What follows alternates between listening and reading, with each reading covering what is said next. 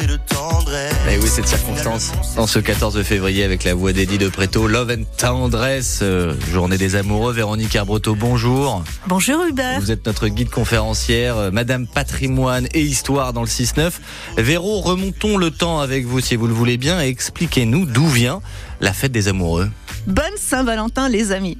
Eh oui, c'est aujourd'hui et franchement on peut pas la louper. Alors d'où vient cette fête et ne correspond-elle uniquement qu'au début de la saison des amours des oiseaux en Europe? Suivez votre guide. Les historiens ne s'accordent pas sur les origines de la Saint-Valentin. Découle-t-elle d'une fête, d'une exécution ou encore d'un poème? Les théories sont très très nombreuses. Enfin, les origines les plus anciennes remonteraient à une célébration annuelle et païenne connue sous le nom des Lupercales.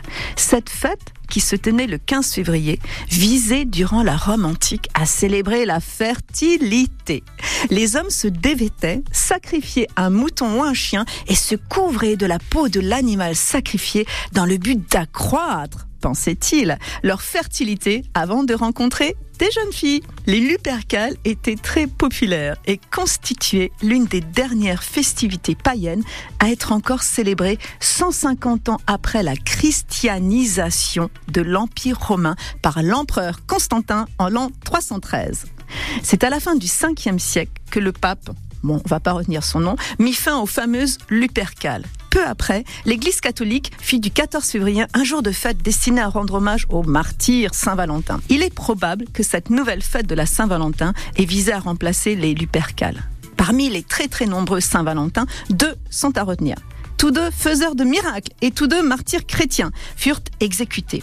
Je retiendrai que la première carte de Saint-Valentin fut écrite en 1415, lorsque le duc d'Orléans, alors prisonnier à la tour de Londres, envoya une telle carte aimante à sa femme. Ah, c'est beau l'amour.